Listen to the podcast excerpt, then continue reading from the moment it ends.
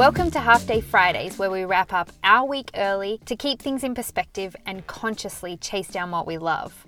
Along the way, we'll be chatting to loads of different people that have different backgrounds, different passions, and heaps of different insights. So sit back, take a deep breath, and enjoy.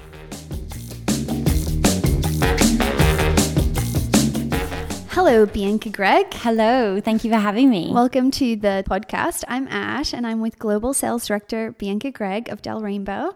And she is with us to give us a bit of an insight into fashion behind the scenes and what it means to have your cake and eat it too. Welcome to the podcast, Bianca. Thank you so much for having me. I'm so excited to be here. You just got back from Sydney Fashion Week. I did. What was the highlight of your time? Okay. So, highlight, I feel like I have to say it was definitely my infrared sauna that I got of an evening, which we were so lucky to get. The space that we hire, they have like this wellness kind of center downstairs, and they offered us a complimentary session. So G and I were straight in there, Georgia, one of the workers at Del Rainbow. So we were so thrilled to have that. So I feel like on a personal level, that was 100% my highlight. And then on a more business level, one of the best things that happened during that week was actually something that was really a career highlight for me. Actually, we are launching this kind of exclusive line with Net-A-Porter, and the head buyer for our category, Maria Williams, actually came in from London, met with the team, and it was so cool to, be able to introduce the team to her and sit down and talk all things, and just seeing her kind of makes my life, and just kind of watching them talk about the brand and what they're going to do together is so cool. Oh, it sounds amazing. Yeah. So that was definitely a highlight. It's just so cool to be able to connect people. So that was amazing for me. And plus my team and I did 55 appointments in like 3.5 days. So that is nuts. Yeah. So it was quite intense, but it was all really good. How on earth do you manage your appointments? Yeah, this amazing system called Calendly, which thank you to you, I actually now have on board, which has been a lifesaver. But yeah, such a highlight. Sydney's always really great, and it's so good to be on home turf. You've got a fully fledged company now. Yes. I really want to know, what was the transition from sole trader to Pty Ltd like? Yeah, I feel like that's a really interesting question, because I know that, so many people experience this in their life, and that growth and that kind of leap from sole trader, where it is just solely you before it's anything else. You're completely responsible for everything. Yeah, you're solely responsible. And for me, it was my name. So sole trader was Bianca Gregg. So you're responsible for everything. Your name is to everything. It's on everything. People are expecting you to be answering to. Oh, absolutely. So, clients, customers, everyone, they all expect you 100% of the time.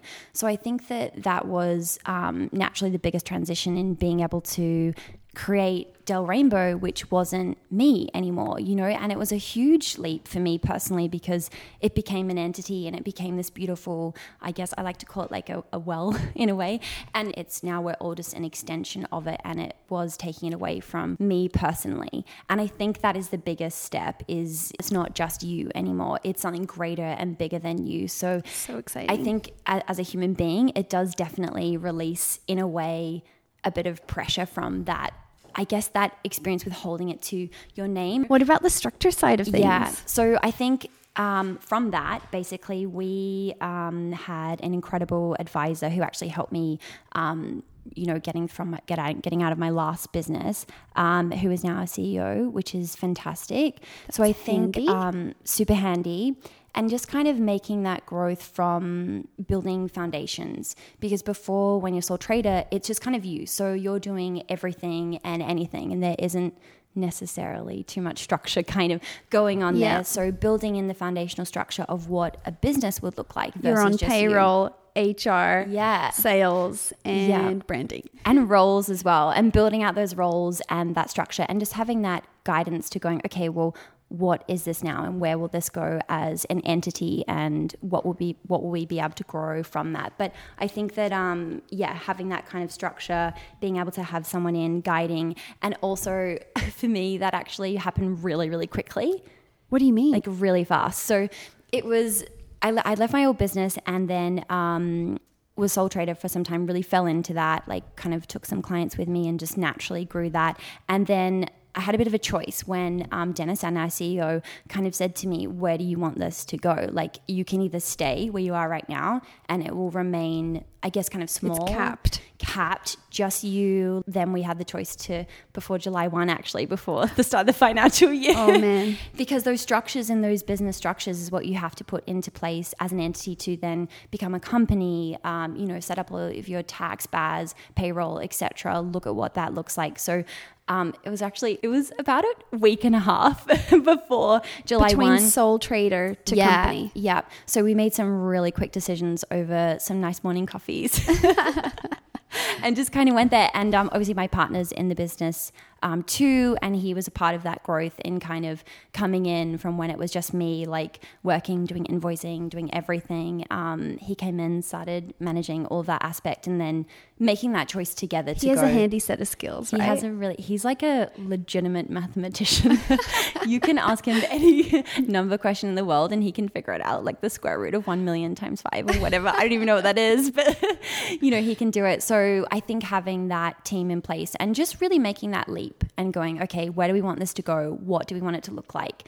It is bigger than you, and it allows you to serve a greater purpose, I think, from that and to your clients as well. That's amazing. Okay, so what does it mean to be a global sales director? This one, I do not understand your title. So on an emotional level, to me, being a global sales director is about creating brands' intentions and being an extension of those and being able to speak their story to the world and really connect a customer from a buyer to the mass consumer and the overall customer, that brand message and their intention of what they are trying to create. So to me, on an emotional and spiritual level, which I operate on, that's what being a global sales director is being able to convey that message wholeheartedly to the consumer. So you got to have a really good relationship with your brands then. You do. You are representing them and they're entrusting this to you. Yes, yeah. Rather than being there and doing all things. Yeah. They can focus on what they're really good at.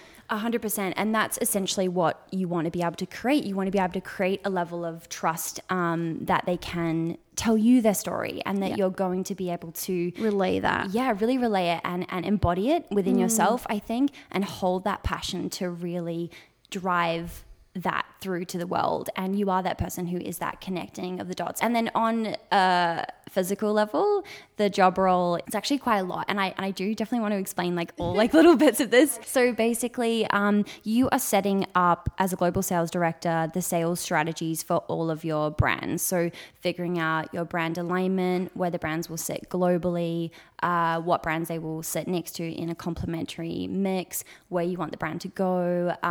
You're actually doing the physical sales as well. So basically that entails obviously all of the range pitching. So it's actually the business side of selling. Yeah, it's such a business side of selling for sure. And I like to call myself a storyteller, though I really like to embody that, because I believe that we're your responsibility as a director is to tell their story and make sure that that connection comes into play by doing that physical role. And that means pitching. It's a 400-to-1 return ratio. So you've got to be, that's kind of what. You've got to be thick-skinned, resilient. Yeah. And it's objection handling and being able to turn every negative into a positive and just re-communicating brand's message and also staying true to yourself and going, okay, what's right for the brand, focusing. Not selling short just because you want to make a sale. Yeah, we never, ever do that way. And that's something that I really pride Del Rainbow on, is focusing on brand alignment, and everything else really grows and kind of comes with that. And then so obviously showings as well. So we do all market showings. So when you say that, what do you mean? Okay. That means market weeks. So every fashion week we will be showing a new season collection. So that will entail myself and my team and me guiding the team to who will be booking in, what stores, what buyers we want to be seeing. Because at Fashion Week, the who's all there, right? Yeah, totally. And so we call it market. So it's basically when they go to shop for the whole store and look at an overall view of the seasons, what the brands are doing, what new brands they're interested in as well. So that's something that we do. So in those market weeks, we'll book out, it can be anywhere between like Sydney, 55 appointments we did in like 3.5 days to, you know, when we're in New York, we might do like 100 plus in that 5 days, mostly because we can show quite late, and in Paris too. So we'll do that global leg. So we'll set up that structure for the year of what that looks like. So showing from, because we do global sales and being a global sales director, that looks like, what does the Australian sphere look like? What does the US look like? What does Asia look like? What does Europe look like? And really positioning those brands, securing those appointments, making sure you can gain that brand interest, figuring out, you know, going for the top first and kind of flowing down.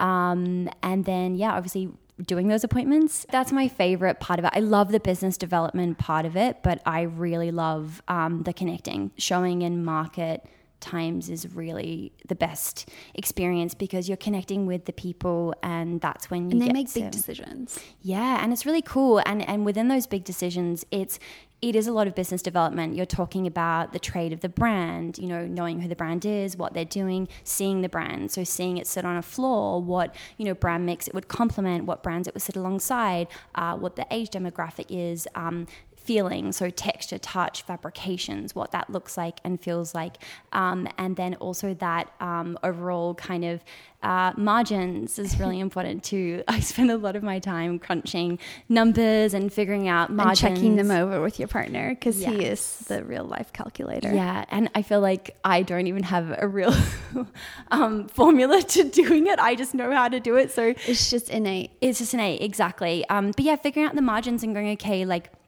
what kind of profit margin do our customers need to achieve in regions? What does that duty look like in their region? How do we counteract that? How do we make sure that they're... And that's that global element that you're talking about. Exactly. Yeah, exactly. And per region too, and making sure that we can land the product at a certain, you know, price range for them, and and just making sure that their profit margin is strong. That's really important. But yeah, and then obviously just one more side of it, which I think a lot of people don't necessarily kind of get insight into. But we do all the marketing plans and range planning behind the brands too, which is fantastic. Because we're able to really go in, give the brands, designers, teams that firsthand knowledge of like what's happening, what, you know, what they need to be growing within their range, like that three-tiered price point strategy that I feel like my designers always just hear from me nonstop. Growing categories, you know, figuring out where they sit, you know, things that should be cut, things that need to be added in, gaps so within the collection. So you're kind of doing elements of their job as well as providing insight because you're doing global sales. You know what's happening in the world. Yeah, exactly. And it's such an integral role for these brands because they are obviously naturally within their own kind of bubble, you know, creating, and they're seeing their customer, but the global customer, naturally you have to follow what the customer is right, what the customer wants, you know, they're going to tell you. The customer is always right. The customer is always right. But yeah, so that is definitely such a big part. I thrive off that. I love getting involved in their businesses and kind of, you know, when you watch the results happen the season after and go, oh, you know, we nailed that. We did that really well together, that team effort that you just create. Like, teamwork is a dream work. You have to have all heads and brains kind of functioning at together once. Yeah, so I think that that's really strong, but essentially that's what a global sales director does in a nutshell. Fashion's an industry of the who's who and what's new. Yeah, when you actually pull back the cover of the well-dressed, polished up and beautifully scented, what can you find? There's two ends of the spectrum with this, I feel. I think fashion has such like quite an intense rap, but there's definitely those kind of humans there. There's the chaotic, maybe not so kind people that have done it for like a really long time, and it's quite old school kind of like mentality and way of thinking. And then there's the best humans in the whole wide world. And I've been so lucky that from my career, I decided that I only want to work with the best and most beautiful humans. And no matter what company they worked with or what that looked like, I only wanted to attract those kind of people into Del Rainbow and for the brands too, because I know that they're going to harbor like a really beautiful extension. But you do definitely get all ends of the spectrum in terms of people. But I have to say that the top companies always have the most kindest humans. Mm.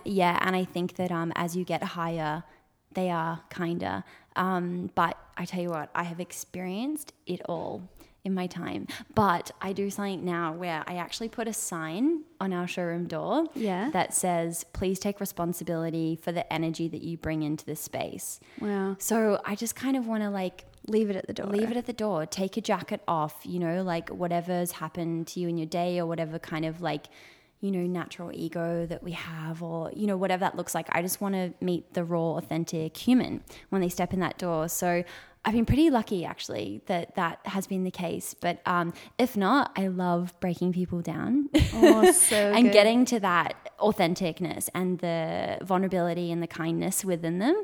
And I think that I do definitely love to be kind. So I feel like it's so innate in me. So I think that, we've been really lucky that that's who we work with. So talking about culture, what does that mean for Del Rainbow? How do you bring that to your team? So I think with Del Rainbow, the first thing that we embrace is being authentically who you are. I want everyone within Del Rainbow to really embrace their you-ness, follow their internal guidance system and work from that gut instinct and really, no one is you and that's your power. And we really, really embrace that. And we're really, quite a calm, relaxed company in terms of the way things go. But I just want everyone to be them and feel very open, vulnerable and comfortable and know that we're all level. To me, everyone's on the same level. And I treat everyone like that, period, as a human. Mm. And I think all the team do that too. But I love them bringing their you-ness to every single thing that we do. And I really embrace that and I encourage that a lot. And like we do like Monday morning meditations and like, you know, it's just about bringing that balance too. But I really encourage the girls to lead with kindness. And one of the one point on like the Del Rainbow ethos on our wall is like be kinder, be the kindest, be even kinder. Oh, and it's just about amazing. Like, you know, always embracing, you know, being you and vulnerability. And do you think in your industry that people recognize that in sales? Yes, definitely. I really try and do everything in that way. And I think that people do definitely respond to it because they feel safe. Mm. And they know that I think that when you are kind and not even just like kind, you know, but when you're just you, I think people really respond to that and they definitely feel that connection. So they feel safe. They feel that they can trust you and know that you're going to do anything to make sure that it happens for them. Mm. And you, I think what's lacking in this whole industry, like as an overall, is that care.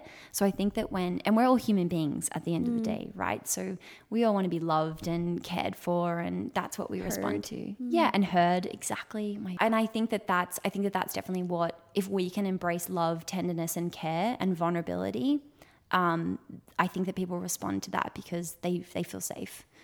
I've just noticed that there's this common theme. Like, and it's kindness. What is it? Kindness, yeah. Because as a human race, we're trying to get back to our roots of like who we really are, which is so cool. And it should be throughout everything. I'm like listening to Brené Brown right now. Oh, I love her. I'm obsessed. I just feel like she's my best friend. She's so cool. She just has this ability to speak to you. I'm reading her book at the moment, Dare to Lead. Yeah. Okay, so I also bought that, but I'm right now listening to Daring Greatly. Ooh. And it's so amazing because she literally talks about vulnerability in huge companies and that these like top, you know, leaders or CEOs or whatever, when they are actually able to be vulnerable within their business, they get a better response from their employees who then show naturally so much more care, connection. They feel empowered and they feel like they have like a reason to be there and that, you know, they are giving into it and it's a part of them too.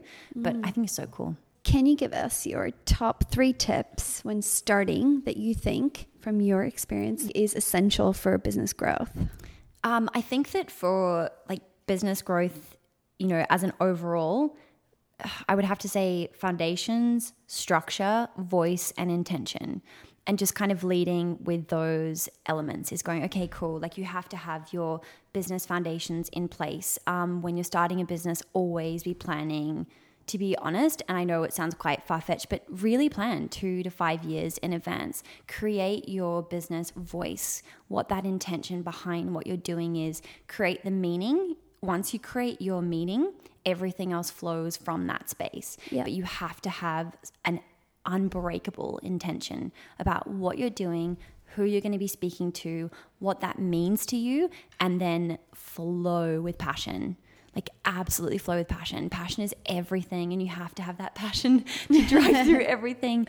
But it is what gives you that unique sensibility and your unique voice. So yeah, definitely those are my top tips for like businesses. Structure is like very important. What kind of structures have you put in place? So being able to have guidance for sure, role structure, figuring out where the kind of growth within the business will go to. So once it's not just you anymore, what does your you like aspect to that business? What categories can you structure your role to, and like where can those roles see growth, and where do you want them to see growth?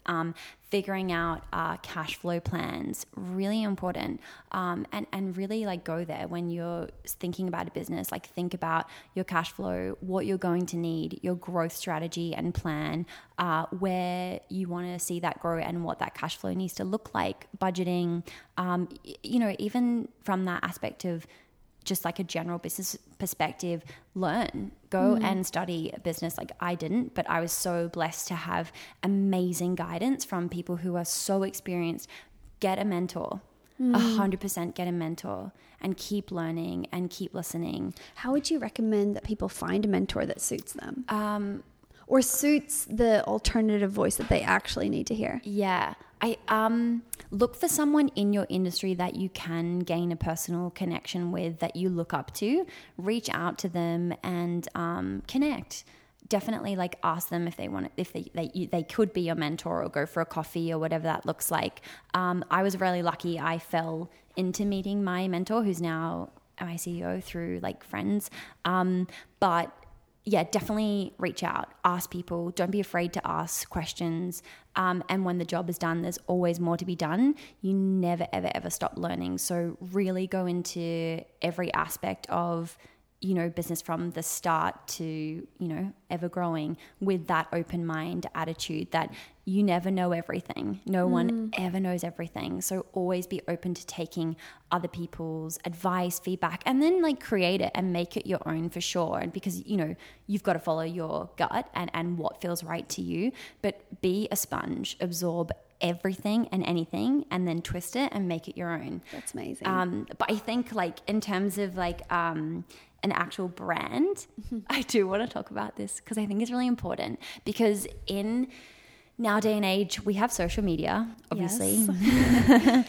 It's ever growing. I have come from a career path where I started in this prior to social media, prior to online stores. So magazine times.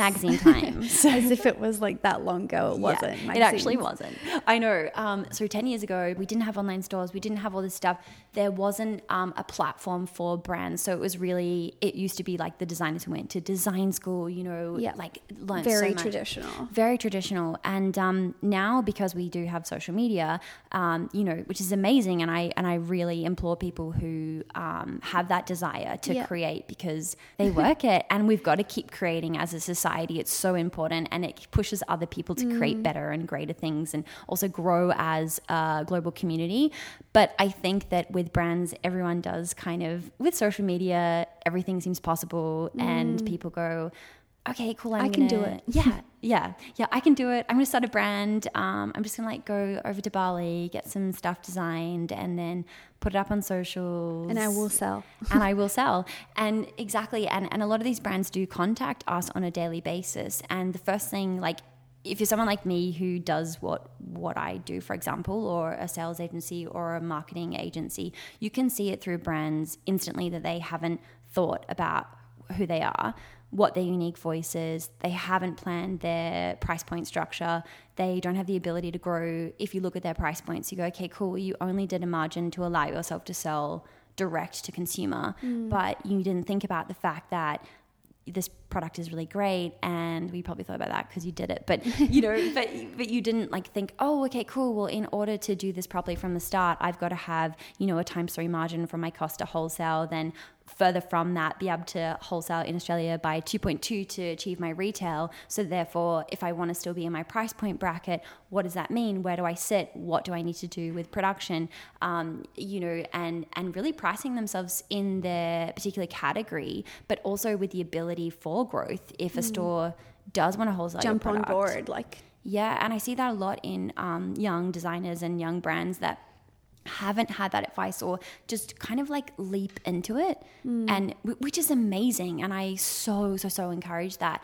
But just taking that time to go, all right, cool, I want to do a brand. What does that mean? What's my unique voice? Where do I see my brand going? What will my social feed look like?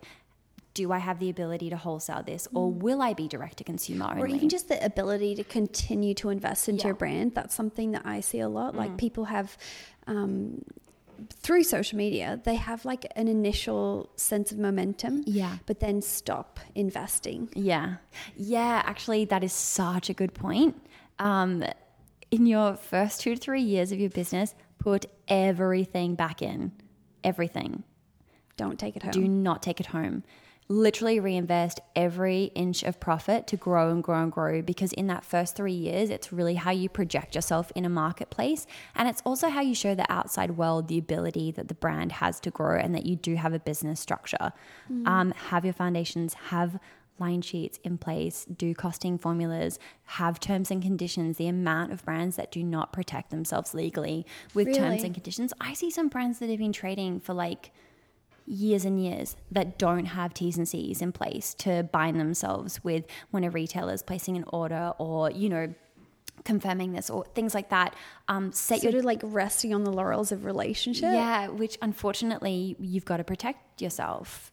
It's such a big part of it, and kind of go to a lawyer, or if you can, like go online, you know, search that, figure out what that means for your business, figure out what you need to have you covered, learn that if you're shipping from Australia, it's X works and you're not going to be able to land it in the country. You know, you've got to really have such a strong idea of what the landscape is for whatever you're doing. Yeah. And obviously, like naturally as you grow, you can get guidance, platforms in place and agents and, you know, all those people. But, in order to be able to get to that agency level, you have to have built a driven customer yourself in order to see like a 50-50. Like right now, like within the retail sphere, because of social media and because brands have the ability to sell direct, you've got to be able to show that retailer that you're going to bring 50% to the party and that you're going to be able to drive that customer to your retailers.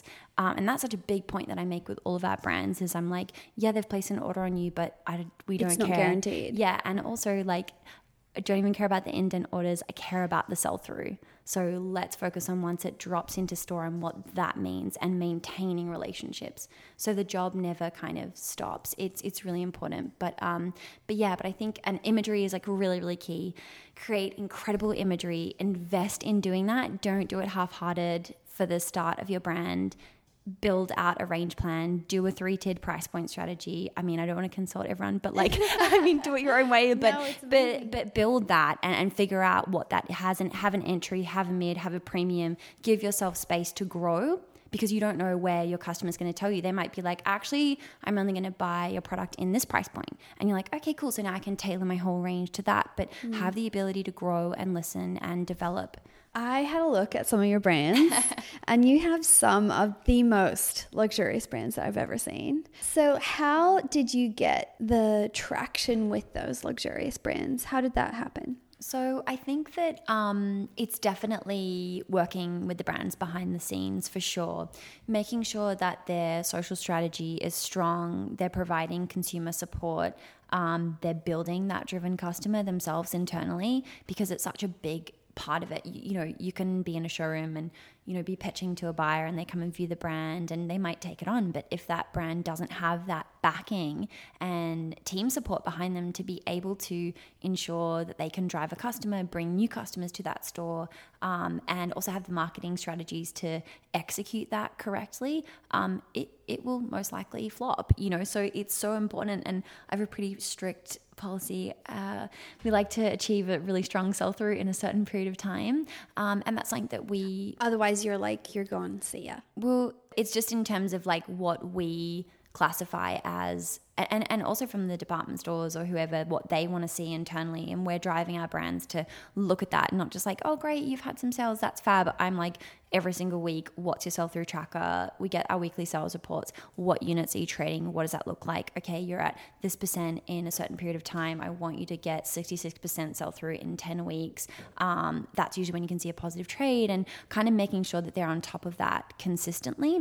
But I have to say, it really is working with the brands internally, because if they're not driven to make that happen and are passionate about it and supportive, then... you know, with some of these stores nowadays, you can get quite lost because there are a lot of brands. So, so many brands. So it's super important to me to be working constantly and conscientiously with those brands to make sure that they have awareness across what's happening. They're aware of the global landscape and what they have to do in order to, you know, range plan, style changes, drive unique content, whatever that looks like, that we can see a spike in trade. But I think that that's been the biggest growth in that, is that there's a lot more pressure to see the sell-through, because otherwise if you don't get picked up again.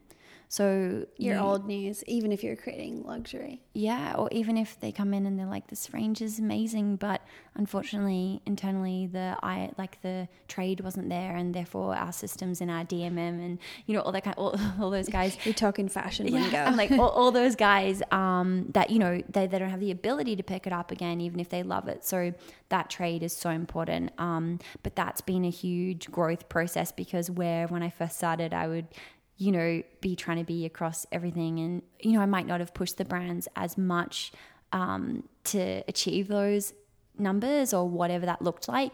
So your focus really has, it's not just like working with amazing luxury brands, it's like working with them to develop who they are as a business. Yeah, definitely. And continuing to build that customer and that drive and that consumer connection. I want them to focus on creating the feeling behind the product. So, you know, that might be ideas that we have together to, you know, create video content so that people can see behind the scenes. They can get that connection. Always like content. I feel like this is like so my take at the moment, because I'm like, the worst thing that I see is when people stop investing into their brand. I'm like, you will succeed if you keep investing into your brand. I know. Just like keep going. Your product is amazing. Your story is incredible. Your voice, your intention, all of that. But people get they get pretty tired. They get tired, and like naturally so. Like, you know, it's not for everyone. That's for sure. You actually have to be always ready to grow and always open to feedback. And I think that when people in those positions, like within brands, stop listening, you see it instantly. You see the block in them, or, you know, designers are emotional beings like everyone, and you can see their emotion. Maybe a little more than you must. Maybe a little more. We have to tread lightly all the time. But, you know, it's my role to support them on a human level, an emotional level, plus on a business level.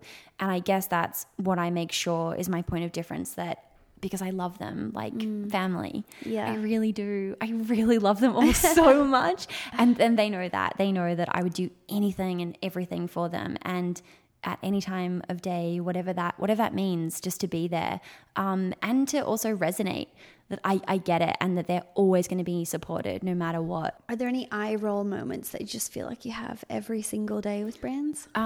Definitely. I think with that is that it's hard, because naturally, like, even like with me with Del Rainbow, it's my baby, so I'm close to it, you know, and it's their baby too. So sometimes it's really hard for them to be able to take that constructive feedback, even though I am me, so I will naturally do it in a nice way, and like be super nurturing I am so blessed that they do listen and they do take on the feedback. But, you know, often there are little blocks here and there because, you know, naturally behind the scenes they're working so hard and they're like, well, gosh, how do we progress further now? And the feedback isn't always about the design. No, most likely not. What is it most likely about? I want to say SKU depth, like variety in the collection, seasonality. Now, because we sell globally, naturally we're on opposing seasons to the rest of the world. So when they're buying spring, we're doing fall, or, you know, when like vice versa. The only season that we really cross over with is resort, which I'm selling now. Thank goodness. It's amazing. I love it. But I think that, being able to make trans-seasonal collections and kind of catering for the whole world instead of just like one specific customer, because no matter where you are now with social media, you are a global business. No matter what industry you're in, you are a global business. And it's really important to take I call them like the horse goggles, you know, when the horses race, the horse goggles, and you're like focused on this one thing. It's important to take the horse goggles off and go, oh gosh, okay, that's my voice, but I'm speaking to a lot more people than I can even imagine. Like there's stores that I see, like small stores, like, you know, in small rural towns getting orders from the other side of the world. Yeah. And that's the nature of the climate. It's the beauty of social media. It's the beauty of social media. Exactly. So yeah, I think that would be that one. The eye roll moment. The eye roll. I want to talk a little bit about your first business. You mentioned it a couple of times. Yeah, my biggest learning curve in my life, for sure. Yeah, without a doubt. What were you doing? Tell me more. Okay, I want to say to start with, so grateful that this happened. So grateful. You, in the craziest moments of your life, when you think everything is just going to explode and implode or whatever that looks like absolute diamonds come from that space, and without pressure you can't create a diamond. And you know, and I really strongly believe that the universe puts you to where you're supposed to go, and you learn so much and you grow as a human. But I was quite young when I had started my first business with a business partner. And I think that like from working together and then stepping into business, it's something that I didn't really discern as much like prior to building that partnership. Because you're working with someone that ultimately you already have a bit of a trust relationship with. 100%. Totally. I did that for a number of years, and I really felt like it wasn't ever really your mine. Yeah. So I felt like I was working for someone instead of with someone, and that really dimmed my light. And sorry. It was actually the best thing ever. The best thing. I'm actually so grateful for everything that happened, because it really turned me into who I am, and I learned so much about business within that time. Like that was my business crash course. Like I didn't have any idea what I was doing. Who cares about uni?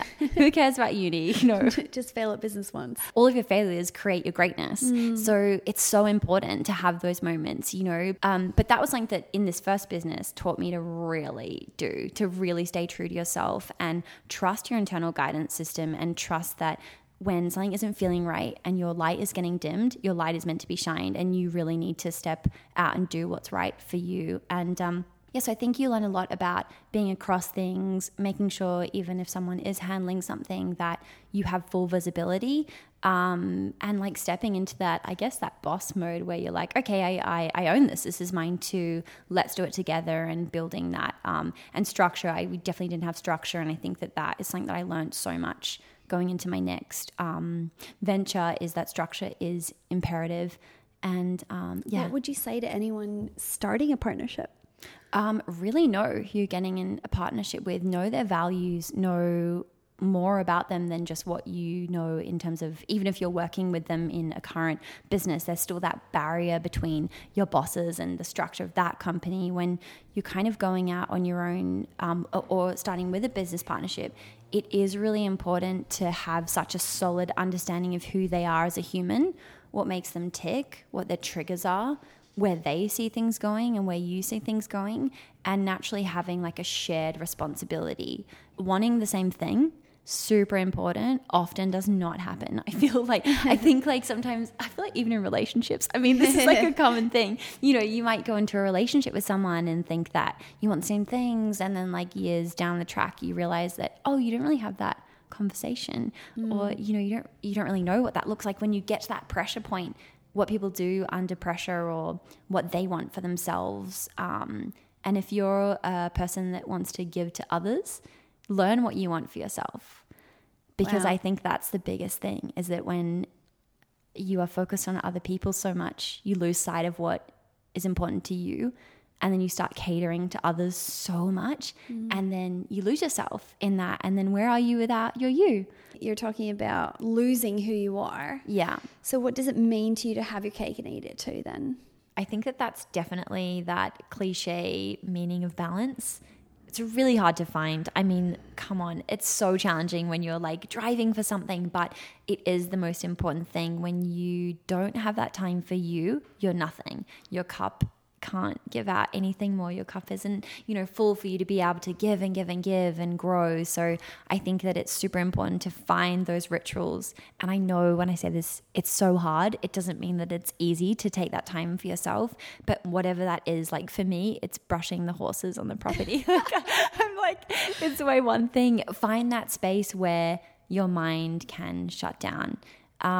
Take that time, really nurture yourself, and also feel your feelings and feel them really hard. I think that that's really important in terms of like being able to understand who you are and what you need and what your requirements are, but find your rituals, have your balance, keep driving, keep thriving, because you can do anything. We're such powerful human beings and you really can do anything. But unless you have your little cup all filled up so that you can keep growing and like that petrol tank, I guess, kind of going, and your light, you do need that to be able to have your cake and eat it too. But having your cake and eating it too is being able to do what you want in the world and creating it from what you want. So like I live in Byron Bay and I do this thing like all around the world, and no one, like I think like even when I started that, everyone was like, oh really? Like how are you going to do that? It was so kind of shunned and frowned upon, or people didn't understand. But now I really embrace it. Make it work for you instead of you working for it, because you can do anything from anywhere. Kind of like what we're saying with the everywhere's global now. You are a global human being, even if you're like in a rural town. In Goodingary. If you're out on your 100 acres, like, I don't know, on a canoe, whatever, like, you know, I think that it's really important. But make your time, whatever that is, but do anything. You can do it all. Amazing. Thank you so much, Bianca. Oh my gosh. I so look forward to seeing the next phase for Del Rainbow. Thank you. And so good much. Luck at New York. Thank you. And thank you so much for having me. It was so fun. Thanks so much for chilling with us. And just a little heads up, the next Tough Titties event, What Grinds Your Goat, will be happening on the 26th of July. We've got a wicked panel of ladies chatting through the tiny frustrations that get under your skin. And there will be champagne, need I say more. Jump onto the website, toughtitties.co, and grab a ticket. See you there.